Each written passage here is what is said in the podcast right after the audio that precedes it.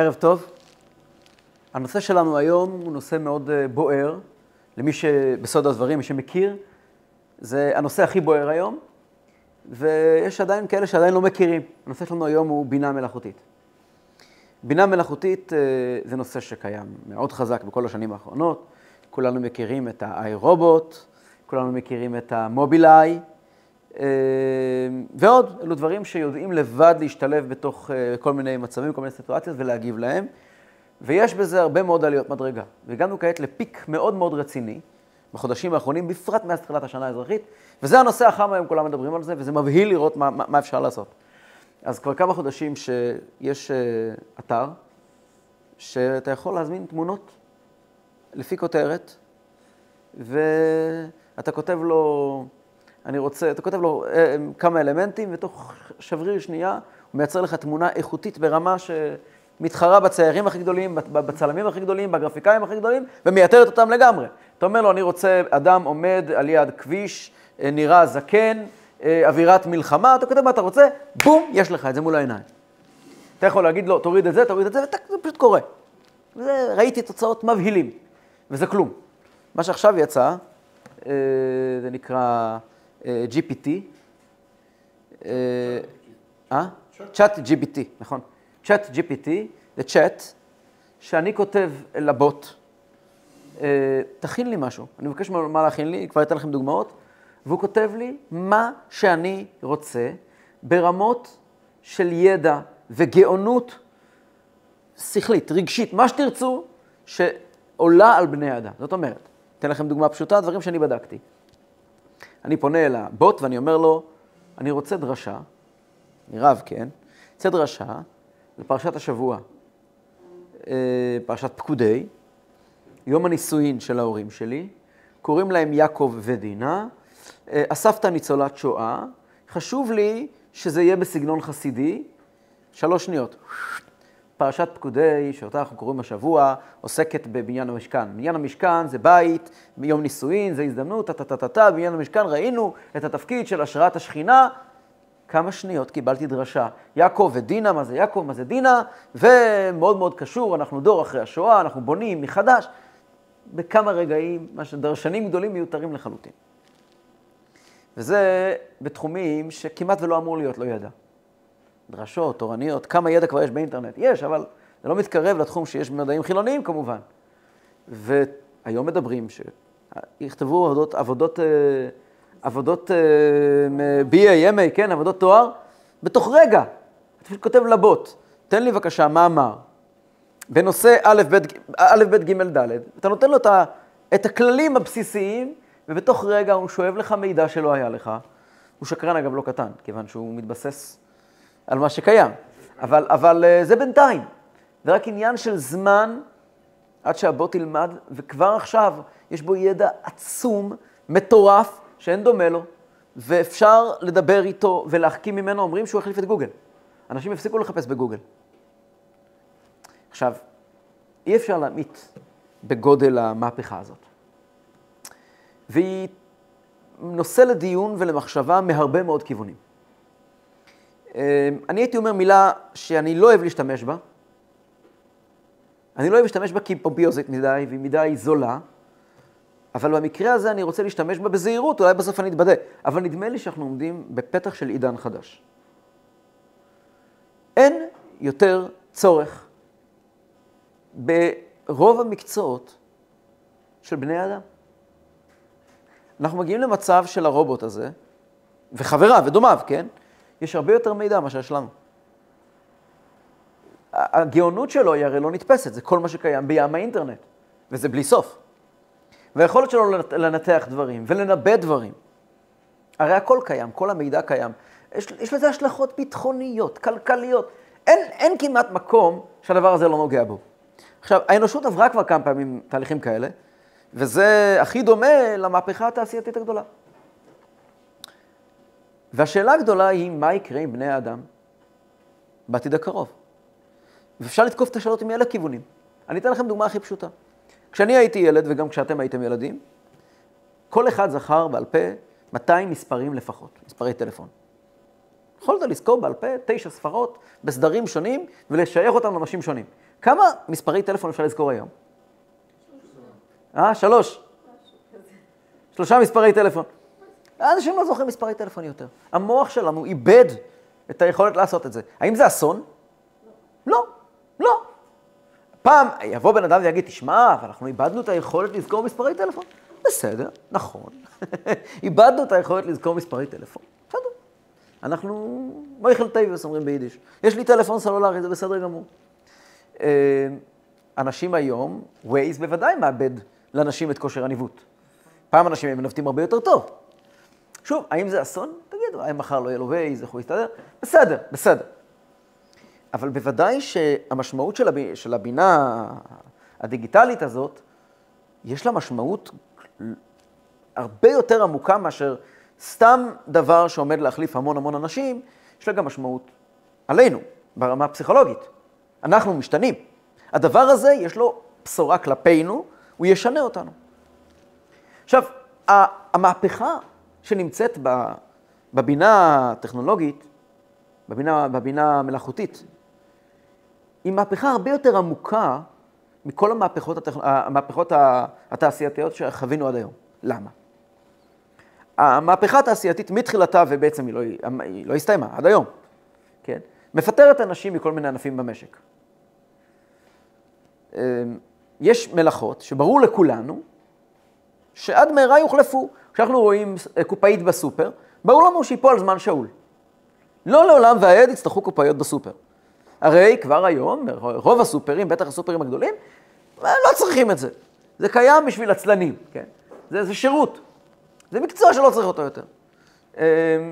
כל אחד מבין, אמנם בעלי העגלות התחלפו בנהגי מוניות, אבל כולנו יודעים שנהגי מוניות זה גם כן דבר שעומד לחלוף מן העולם, בעתיד המאוד קרוב, ביום שיושקו הרכבים האוטומטיים, האוטונומיים שהם כבר קיימים וכבר פועלים, כבר למעלה מ10 שנים, שהם קיימים ופועלים ומצוידים בכל מה שדרוש כדי לפעול. והסיבות היחידות שהם לא יוצאות לשוק, שהם לא יוצאים לשוק, שהם לא יוצאים לרחוב, זה סיבות משפטיות מורכבות וקצת קטנוניות, בלי להיכנס לזה כעת.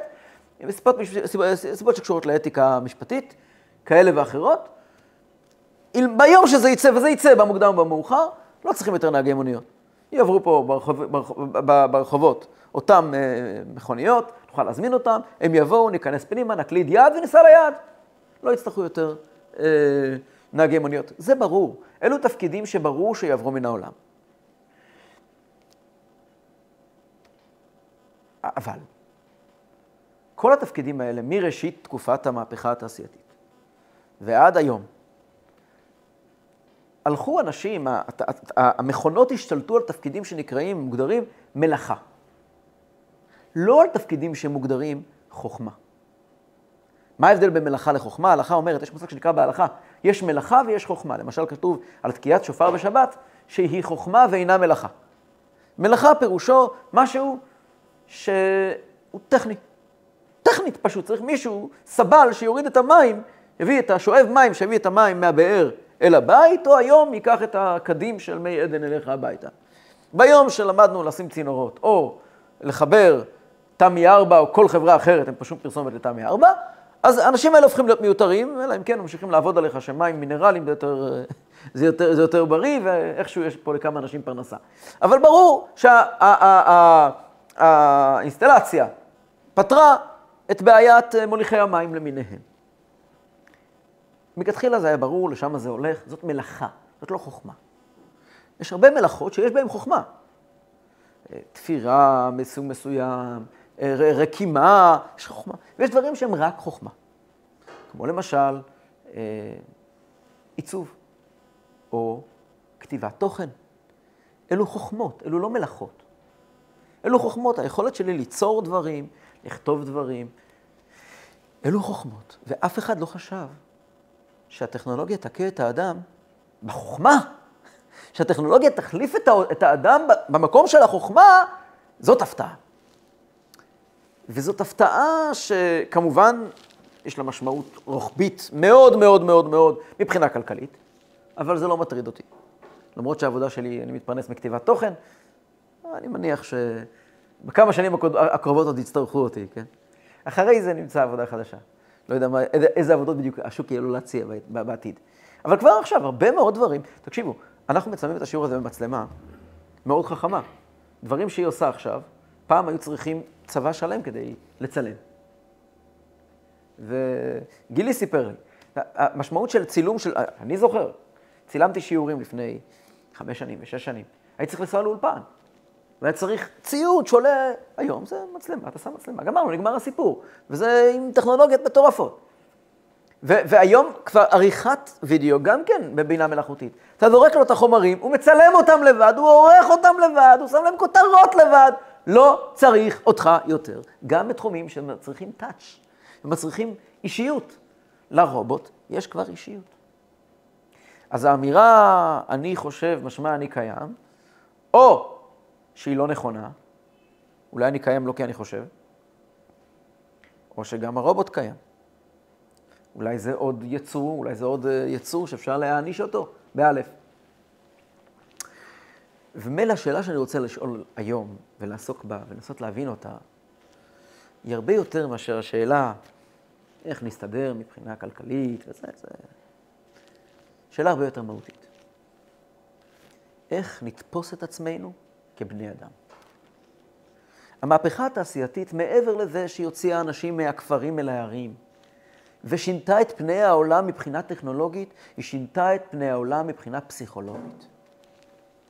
אין שום ספק שכל המהפכות וכל התהליכים שהעולם עבר ב-200 שנה האחרונות, השורש שלהם הוא במהפכה התעשייתית.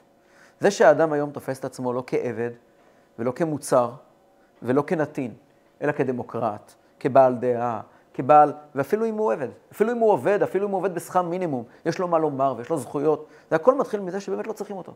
והוא מגיע ואומר, אני לא מכונה, אני בן אדם. העובדה שאנשים בעבר החזיקו את עצמם, אני אדם, כי אני הצלחתי להביא לחם הביתה. במה אני אדם?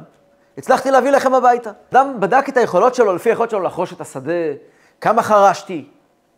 אדם בדק את היכולות שלו לפי היכולת שלו להביא מזון הביתה.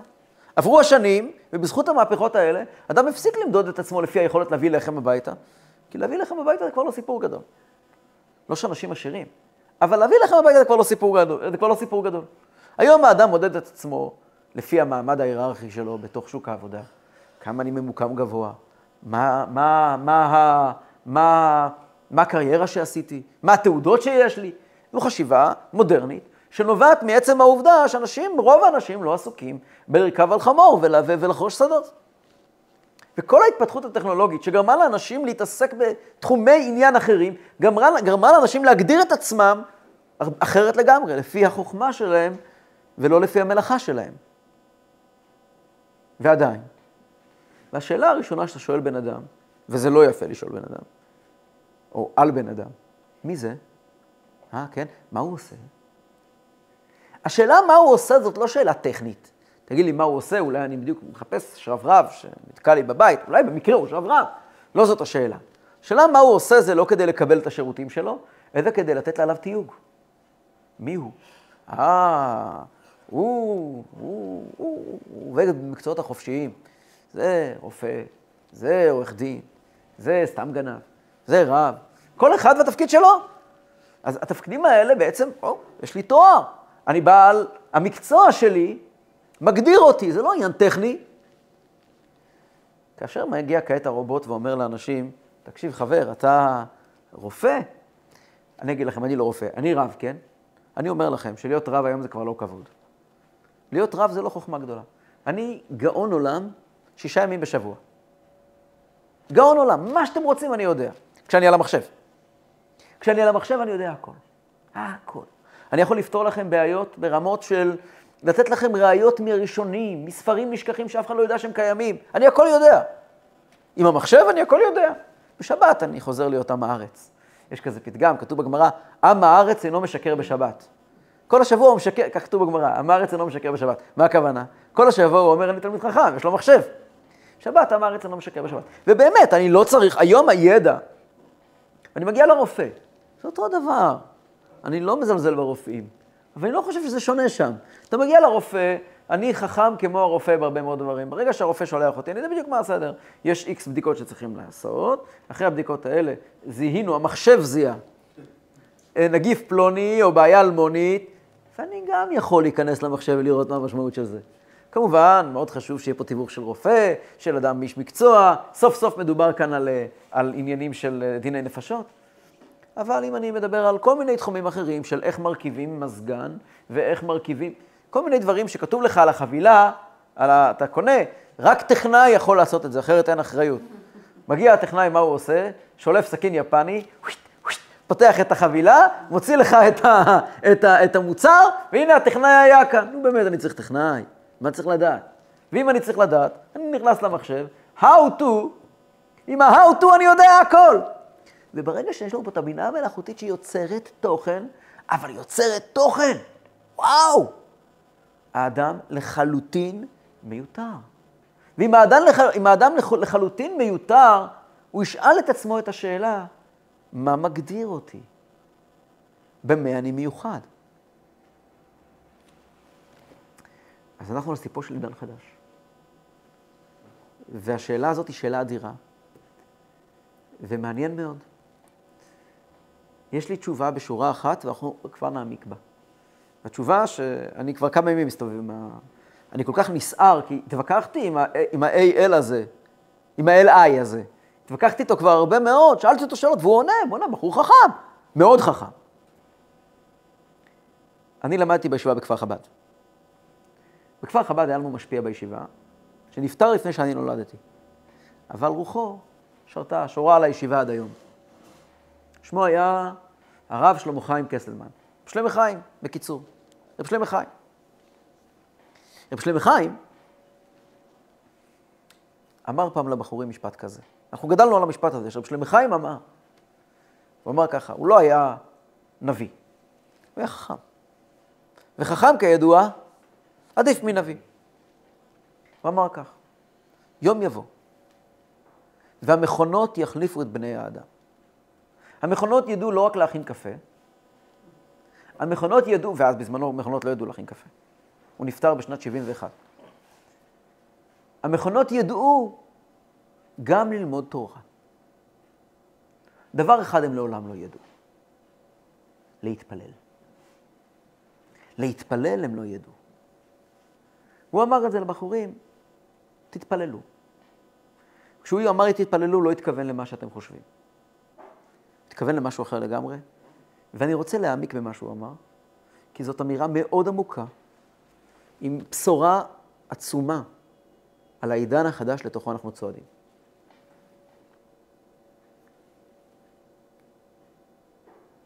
אולי אני אפתח את זה מכיוון מכתב של הרבי. הרבי היה כותב מכתב לפני כל חג, לכל היהודים. כל בני ובנות ישראל בכל מקום שהם, השם עליהם יחיו, ככה פתח המכתב. אחד המכתבים לפני פסח, אחד השנים, הרבי עסק בשאלה הגדולה, מהי חירות? מהי חירות? וכדי לענות על השאלה הזאת, שאלה מאוד עמוקה מהי חירות, שאלה פילוסופית חשובה וגדולה, כולנו רוצים להיות בני חורין. מהי חירות? אמר שם הרבי דבר נורא מעניין. אנחנו יודעים שהצמח, כדי להתפתח, זקוק לאור ולמזון. מים, מינרלים באדמה, כל מיני דברים, דשנים שיספקו לו את מה שהוא צריך, והוא צומח. אם אני אמנע ממנו אור, או מים, דשן, אני אמנע ממנו את המזון שלו, אני בעצם פוגע בו. והוא בעצם בסוג של שבי. עד שהוא עלול למות. הוא יכול לשרוד, אבל לא ללבלב. ובהמשך הוא גם עלול למות. אם אני רוצה להעניק לו חירות, אז אני אוציא אותו אל האור, ואתן לו מזון. ואז הוא יהיה בן חורין מוחלט. ככה יתנהג עציץ בן חורין. בעל חיים, אם אני אתן לו את כל התנאים שדרושים לצמח להיות בן חורין. כלומר, אני אתן לו מזון כמה שהוא צריך. ואני אתן לו חמצן כמה שהוא צריך, ואוויר כמה שהוא צריך. אבל אני אגביל אותו במקום. בדיוק כמו צמח. אני אומר לו, אתה סגור בחדר הזה, משם אתה לא יוצא. הוא יחיה, בדיוק כמו הצמח, אבל הוא לא יתפתח. הוא יהיה עצוב מאוד. הוא יהיה בשבי. בעל חיים בשבי, ובעל חיים לא כמו בטבע. יש... בעל חיים בשבי הוא לא כמו בטבע, זה אחרת. יש סיפור נפלא ששמעתי מחבר טוב, היה בזמנו, היה שלוימי מיכואלס. אתה יודע מי היה שלוימי מיכואלס? את יודעת מי היה שלוימי מיכואלס? זה שרצחו אותו ברוסיה? כן. הוא היה שחקן. שחקן ענק, ענק. רצח שלוימי מיכואלס, אה? לא שלוימי קראו. איך קראו לו? שלוימי. שלוימי מיכואלס. נכון, פשוט אני יודעת ברוסית. איך קראו לו ברוסית? סלומון. סלומון מיכואלס. כן, כן, זה אותו דבר. אותו דבר. שלוימי מיכואלס, אתה שמעת עליו? כן. כן. הוא היה שחקן ענק. במאי, שחקן. הוא היה אושיית תרבות מהטאפ של הטאפ של הטאפ של מוסקבה, של סוף שנות ה-30, תחילת שנות ה-40, שנות ה-30 ו-40, סליחה. וסטלין רצח אותו. ב-48 הוא רצח אותו? לא, הוא רצח אותו ב-51 נדמה לי. כן, כן, בשנות ה-50. 51 או 52. תבדקי, בינתיים. תתני לנו את המידע. רצח שלוימי מיכאלס נחשב אבן דרך באנטישמיות ברוסיה. רצח שלוימי מיכאלס נחשב לאירוע מכונן. שלוימי מיכאלס, איך הוא נרצח? מסעית עלתה עליו. אבל כולם ידעו בדיוק מה הולך לקרות ושזה קרה. אגב, ברוב עזות פניו, סטלין נמח שמו, הציב את ארונו של שלוימי מיכאלס בקרמלין. 13 בינואר 48. אבל זה נחשב אבן דרך. רצח שלוימי מיכאלס נחשב אירוע שבו כאילו פרצוף של סטלין התגלה כאנטישמי. עד אז עוד היה איכשהו אפשר. אנטישמי נקודה, הוא נרצח רק כי הוא היה יהודי. אז זה יהודי. הוא היה מציג ביידיש, תיאטר, בבימה, היו מגיעים גויים לראות אותו מציג את המלך ליר ביידיש. גם בארצות הברית. כן. והוא נרצח. זה היה רצח מאוד מאוד פשוט. אחר כך הציבו את ארונו בקרמלין, או בכיכר האדומה, והמונים חלפו על פניו, עשו לו לוויה ממלכתית. רצח אותו וריגן לו לוויה ממלכתית. רצח אותו וגם יורשת. כן. שמעתי ממישהו, שימים לפני ששלוימי מיכאלס נפטר, אנשים מסביב, נרצח, אנשים מסביב ידעו לאיפה העסק הולך. גם הוא ידע לאיפה העסק הולך.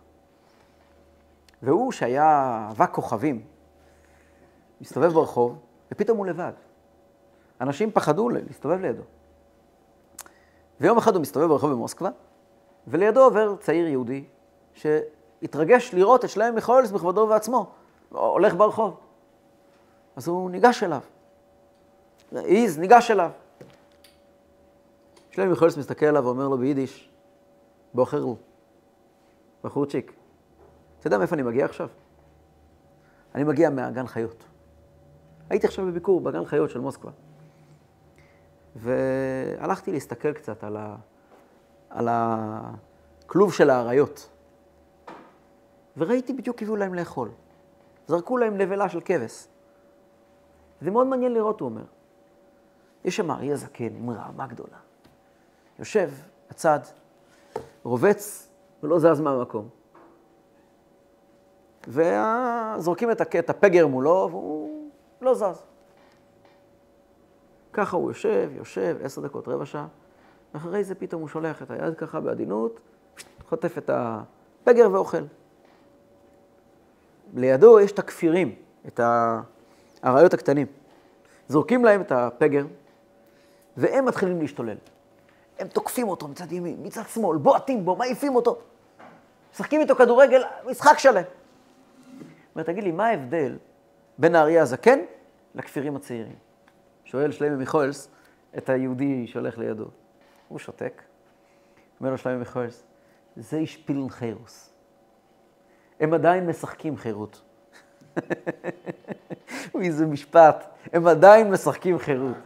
אומר, הזקן, הכפירים עדיין משחקים חירות. הזקן נמאס לו מהמשחק של חירות. הוא כבר יודע בדיוק כמוהם, בדיוק איפה הם נמצאים.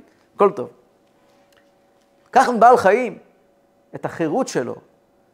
זה אתה יכול לתת לו אוכל, יותר מה שיש לו בטבע. תחסוך ממנו את הצורך לרוץ ולהשיג את האוכל שלו. אתה לא תרמת לו כלום, אתה לקחת לו. זה אצל בעל חיים. מה יקרה אם אני אקח אדם, ואני אשים אותו באותו מצב כמו בעל חיים עם חירות? אני אגיד לו, תקשיב, בחור, אני אתן לך כל האוכל שאתה רוצה, כל המזון שאתה רוצה, כמו צומח. אני אתן לך מרחבים. אתה יכול ללכת לאיפה שאתה רוצה, ולעשות את מה שאתה רוצה, ממש כמו בעל חיים. אבל אסור לך להתבטא. אסור לך לחשוב. כבר הזכרנו את רוסיה קודם. לקחת ממנו את החירות שלו. לקחת ממנו את החירות שלו. יש לו חיים נורא נורא, תארגן לו קולטורה. אם זה מזון לנפש, תארגן לו גם הצגות. אבל אתה תקבע בשבילו איך לחשוב ומה לחשוב. גזלת לו את החירות שלו. הוא לא בן חורין. ההגדרה חירות משתנה בין הדרגות השונות בבריאה. הרבי לוקח משם מסקנה מופלאה ביותר. אומר, האדם, יש לו ייעוד. להתבטא. ליהודי יש ייעוד אחר. אם תיקח יהודי ותגיד לו, אתה יכול הכל לעשות. אוכל, מזון, פרנסה בשפע, חופשי לדבר מה שבא לך. אבל אני לא מאפשר לך לקיים חיים יהודיים של קשר עם הקדוש ברוך הוא, גזלת ממנו את החירות שלו. מה זאת אומרת? זאת אמירה שנשמעת כאילו, מה זה משנה?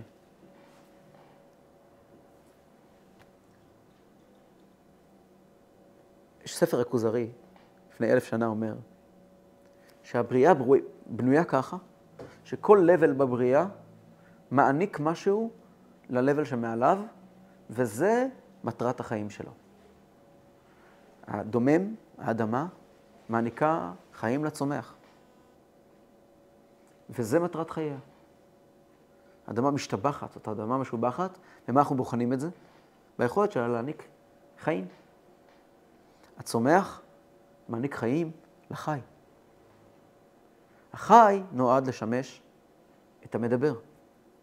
אגב, פירוש המילה מדבר, אחד ההסברים, זה מלשון דבר, מנהיג. האדם הוא מנהיג, והוא מנהיג את מי? אז האדם משחר ההיסטוריה יש בהמות שמשרתות אותו. יש לו לא רק, קודם כל תעשיית האוכל, אבל לא רק. לא רק, אדם רכב על הסוס ורתם את השור למרכבה, והשור טוב לו עם זה. זה מטרת חייו. אני יודע שהרבה אנשים מאוד לא אוהבים לשמוע את זה, וזה נובע, אולי בהזדמנות נדבר על טבעונות, אבל זה נובע מחוסר אמונה במעלת האדם. שזו אריכות גדולה מספר העיקרים, לפני 700 שנה, עוסק בנושא הזה. למה אנשים לא מסוגלים לקבל את העליונות של האדם על בעל חיים? הוא טוען שזה נובע, לפני 700 שנה, טוען שזה נובע מעיוות מוסרי. לא דיבר על טבעונות, הוא דיבר על, הוא מזכיר, יש פסוק, אוכלי אדם, עגלים ישכון. בדרך כלל, שלב לפני שהולכים להרוג בני אדם, מאוד מאוד מאוד מאוד מתקרבים אל החיה. וזה נורא מעניין שהמקום הראשון בעולם, שנחקק בו חוק צער בעלי חיים, היה בגרמניה הנאצית 1936 או 35, המקום הראשון בעולם שנחקק בו חוק צער בעלי חיים. דקה לפני שרצחו בני אדם. כי הוא מעריך מאוד בזה ספר העיקרים. הוא טוען שזאת הייתה הטעון, שקין, לפני שהוא רצח את הבל, כעס עליו למה הוא הקריב בעלי חיים. והוא הביא צומח. אומר ספר העיקרים, הוא לא היה מוכן לקבל את ההיררכיה הזאת, כי להיררכיה הזאת היא בעצם צו מוסרי, שאומרת, האדם הוא עליון מכולם, יש לו אחריות כלפי כולם. והאחריות היא, הוא אמור לבטא משהו מעבר לעצם הקיום שלו. ופה אנחנו מתחילים לדגדג את הנושא שאני רוצה לדבר עליו. אם אנשים פעם נתנו משמעות לחיים שלהם, וערך לחיים שלהם, בכוח היצרני שלהם, הגיעה המהפכה התעשייתית ואמרה לאנשים, לא משנה כמה אתה יצרן, משנה כמה אתה חכם. וכעת מגיעה המהפכה החדשה ואומרת, לא משנה כמה אתה חכם. זה לא משנה. אז מה כן משנה? לא יודע, תענה אתה. מאוד יכול להיות שהמהפכה הזאת תביא אנשים לסמים, להזיות. אנשים התחילו לקחת הרואין וכל מיני חומרים שיאפשרו להם משהו של קצת משמעות בחיים. ומה אתם דואגים? לא יקום מחר לעבודה? בן כהן עבודה. מה הדאגה? שלא יהיה מי שיעשה כביסה? יש מי שיעשה כביסה. מה הדאגה? לא יהיה מי שייצר עיתונים? יש מי שייצר עיתונים. הכל כבר נעשה. עכשיו, מה איתך? אני מחפש משמעות לחיים. מה תהיה אותה משמעות לחיים? אנחנו מדברים על משהו שחייב להיות בצורך אנושי, להתבטא, כמו שהאדם מגדיר את עצמו, מי אתה? הוא, אני רופא. האדם יצטרך לבטא את עצמו, למצוא משמעות. במה הוא ימצא משמעות? אז תשובה אפשרית, באומנות, במוזיקה. אז כמה אנשים יכולים לשבת עם פסנתר מבוקר עד ערב? יש אנשים שיכולים לעשות את זה. וסביר להניח שזה יהיה מענה להרבה מאוד אנשים. אנשים ילכו לתחום המוזיקה, אל תחום הציור, לא כדי לבטא את ביטוי לנפש. אבל גם אז הם חגים במעגל סביב עצמם. האדם לא באמת מסוגל לחוג במעגל סביב עצמו. האדם לא בנוי לזה. האדם לא יכול לחיות את החיים של עצמו. אדם חייב משהו בשביל המעבר. איך אומר ספר הכוזרי? כמו שהבהמה היא עבור האדם, האדם הוא עבור האלוקים. הוא עבור להרגיש שהוא עושה משהו שהוא מעבר לקיום הנקודתי שלו, כי את הקיום הנקודתי שלו כבר לקחו לו. הגמרא אומרת במסכת ברכות, יש פסוק, ועמדו זרים וראו צונך, שכשהמשיח יבוא, כל מה שתצטרך לעשות כבר יעשה. ועמדו זרים וראו צונך, וזה למה? כדי שתוכל לעסוק במשימה האמיתית עבורו ירדה הנשמה למטה. ומהי המשימה האמיתית עבורו ירדה הנשמה למטה? ההגדרה היא, והרמב"ם מגדיר את זה, בחלק הראשון של הספר שלו, בהלכות הראשונות, ובהלכות האחרונות. האדם נולד כדי, שימו לב להגדרה, לדעת את השם. מה זה לדעת את השם? כל אחד מבין שבאותו יום שהכל יהיה, יש שני דברים שלא יהיו. מגע לא יהיה, מגע אנושי, שמבטא הדבר השני, אהבה. מגע אנושי ואהבה, זה בדיוק פירוש המילה לדעת. לדעת פירושו, ואדם ידע את חווה, זה מגע אנושי ואהבה. וזה בדיוק מה שאנחנו מתחילים לדבר כאן. העתיד הוא בידע. לא בידע במובן של הבנה, אז נכון, גם בין בני האדם. אבל זה לא יוכל להישאר בסירקולזציה של אני והמשפחה שלי. עובדה, ישנם חברות, בחוץ לארץ, מאוד מאוד טכנולוגיות, שאיבדו את היכולת לקיים חיי חברות ומשפחה, ככל שעובר הזמן. והצורך הזה הוא צורך שהוא חייב לנבוע מאיזשהו מקום של התקדמות.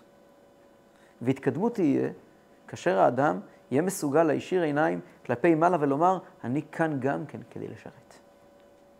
והתחבר אל המעבר. אני אקרא לכם פשוט ההלכה האחרונה ברמב"ם, זה מבהיל, פשוט מבהיל. אומר הרמב"ם ככה מסיים הרמב"ם את ספרו. ובאותו הזמן לא יהיה שם לא רעב ולא מלחמה ולא קנאה ותחרות, שהטובה תהיה מושפעת הרבה, וכל המעדנים מצויים כעפר. ולא יהיה עסק כל העולם, אלא לדעת את השם בלבד. מה זה אותו חזון? לדעת את השם. מה זה לדעת את השם? זה מחזיר אותי לפני כמה וכמה שנים. השתתפתי בבית אוריי במסיבת פורים. ההורים שלי הזמינו חברים שלהם, קבוצת עיתונאים, אנשים שמככבים הרבה בטלוויזיה, אנשים מוכרים. וישבנו אצל ההורים שלי בסלון, אני ואחים שלי, ומי שמכיר אותם יודע שהאחים שלי הם אנשים ססגוניים מאוד, ושמחים בפרט בפורים. ואמרנו כוסית אחת לחיים, ואחריה כבר חשנו שצריכים לקחת עוד כוסית לחיים, ועוד כוסית לחיים, ולא אמרנו לבד לחיים, וכל החבורה אמרה לחיים, אותם אנשי תקשורת, שהם לא טיפשים, רבים, אני לא רוצה לפרט כעת, אבל רבים מאיתנו מכירים את השמות שלהם, ושומעים אותם הרבה ברדיו ובטלוויזיה, ואנחנו חבורת בחורים מכפר חב"ד. ובאיזשהו שלב, כשכבר אמרו הרבה לחיים, אז אנשים ירשו לעצמם לדבר על מה שלא פוליטיקלי קורקט. ולפתוח את הכל.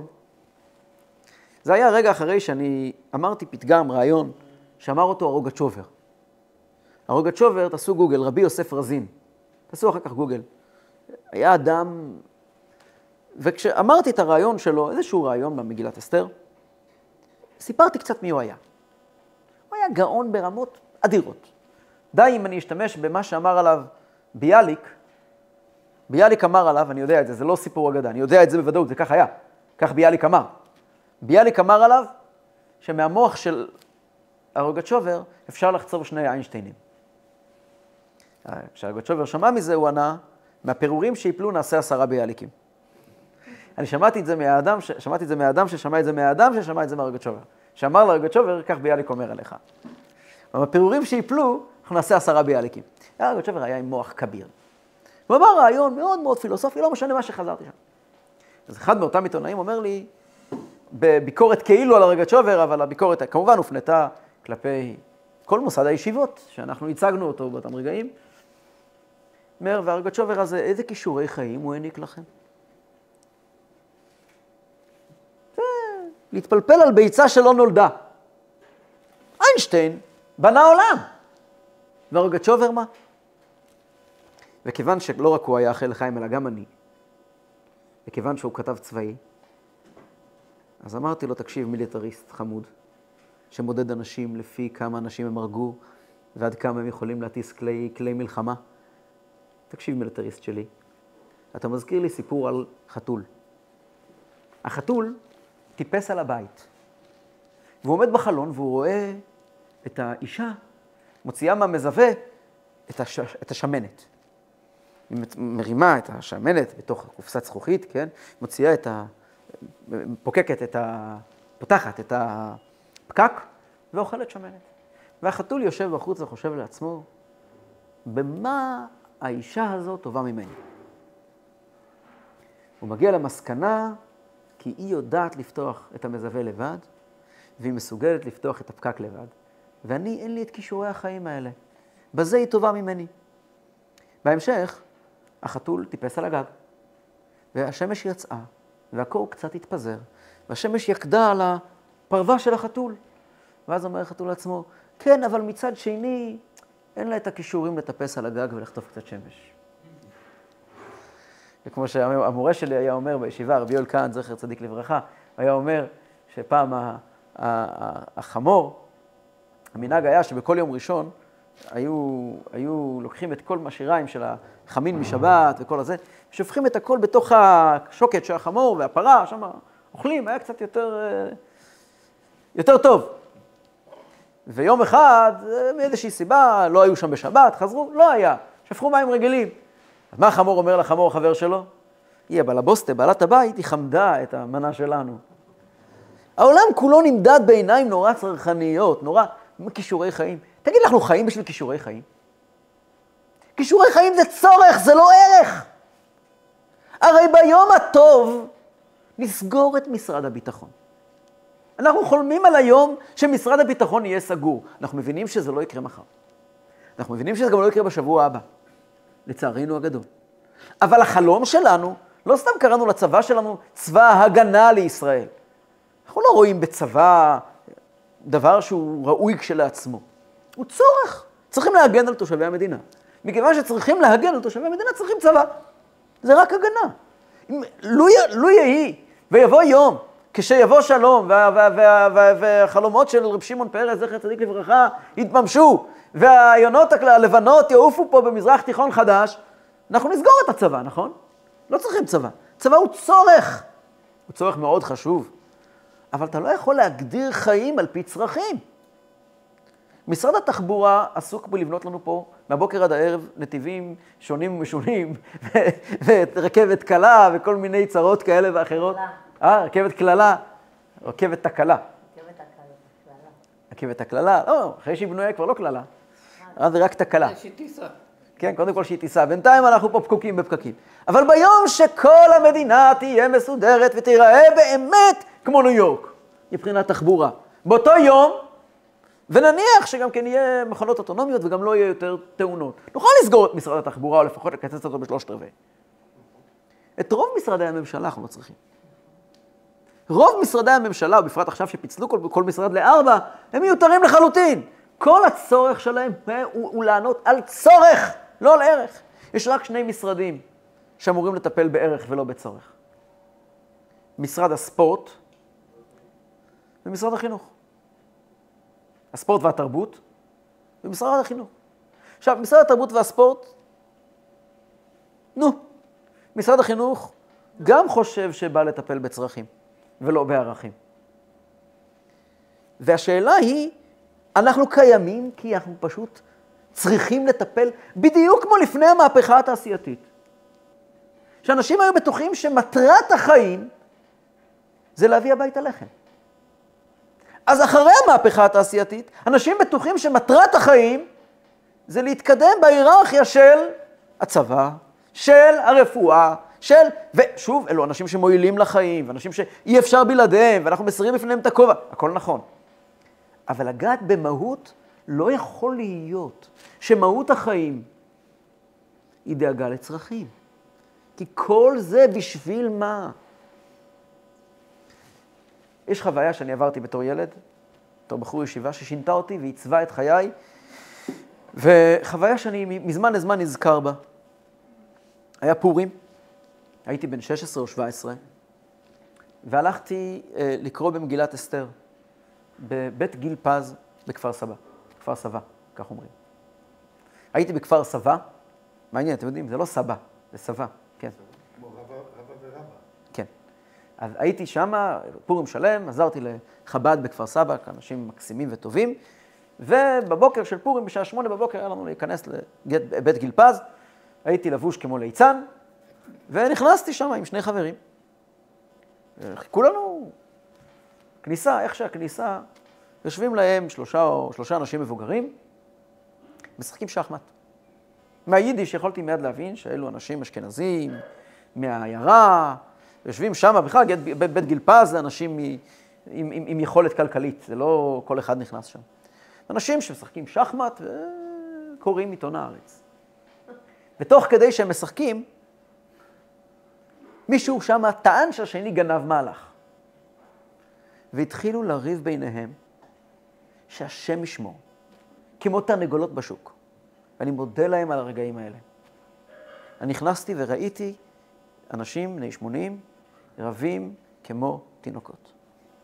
כשאני מסתכל עליהם, המחשבה שלי לוקחת אותי מיד לבית של סבא שלי בכפר חב"ד. וסבא שלי בכפר חב"ד, באותו הגיל, באותם ימים, יושב כל היום. הוא היה עדיין הולך לעבודה, היה הולך לעבודה כמעט עד יומו האחרון. אבל סתם בשביל הקטע, היה הולך לעבודה. הוא היה עובד בתור יושב ראש אגודת השוחטים. היה מגיע חותם על צ'ק, הוא היה אחרי לחתום עליהם על צ'קים וחוזר הביתה, זה בשביל הקטע. הוא היה יושב מול ספרים ולומד. הוא לא היה גאון גדול. סבא שלי לא היה גאון.